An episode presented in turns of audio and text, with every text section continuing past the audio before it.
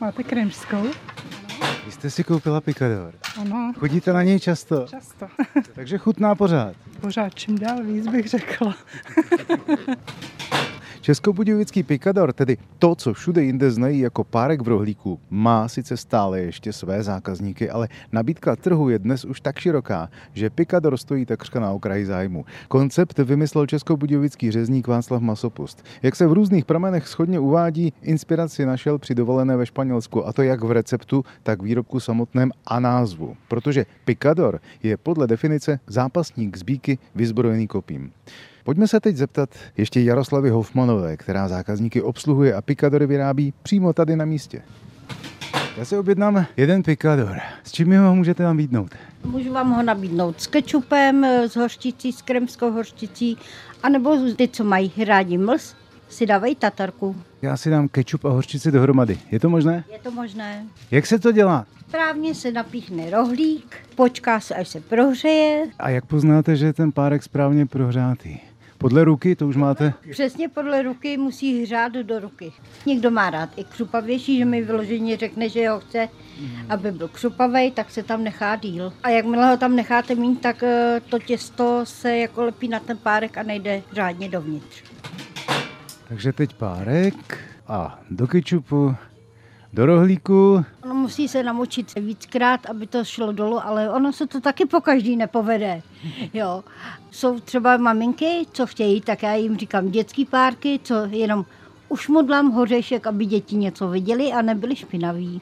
Dospělí si berou spíš sekanou hambáče, řízky. Pikador zažíval své chvíle slávy v 70., 80. a 90. letech. Pak už jej z nabídky začaly vytlačovat především hamburgery nebo to, čemu říkáme hot dog, ale příliš o tom nevíme. Jaký je vlastně rozdíl mezi pikadorem a hot dogem? Hodně velký, protože hot dog je do bagety, na jedné straně kečup, hořčice, smažená cibulka, kyselý zelí, párek a navrch je tatarka. A u toho premium je to posypaný sýrem. Hot dog, tedy v překladu horký pes, vznikl ve Spojených státech amerických.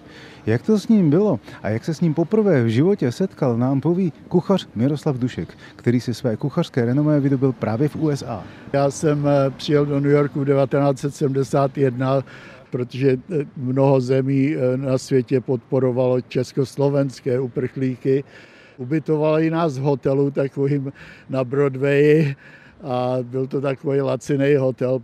Ráno, když jsem vyšel do ulic hladovej, s mojí neznalostí angličtiny, v ruce jsem měl slovník a sedl jsem si do kafeterie tam a čtu tam všelijaký ty věci a pochopitelně jsem se díval na ceny a nejlevnější bylo něco, čemu se říkalo hot dog.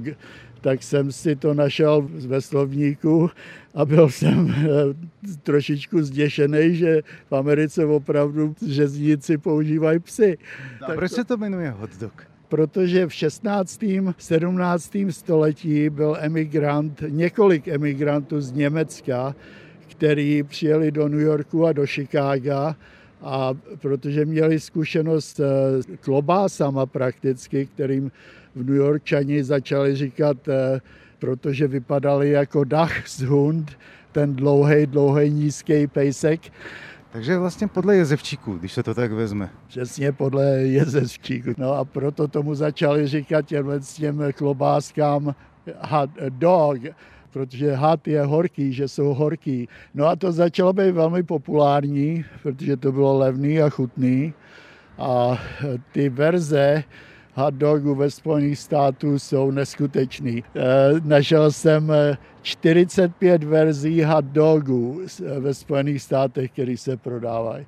A jde to od klasického hot dogu, který se prodává v Coney Island. Mnoho variant toho jsou hot dogy v Chicagu, do kterých se dávají celý papriky a rajčata, chili s fazolema. Jsou hot dogy ze Cincinnati, který mají mletý maso a chili, omáčku ze skořicí. Ty varianty jsou obrovský. Takže příjemné cestování po jižních Čechách, ať už si vyberete hot dog anebo jihočeský, přesně řečeno budějický pikador. Zdeněk Zajíček, Český rozhlas, České Budějovice.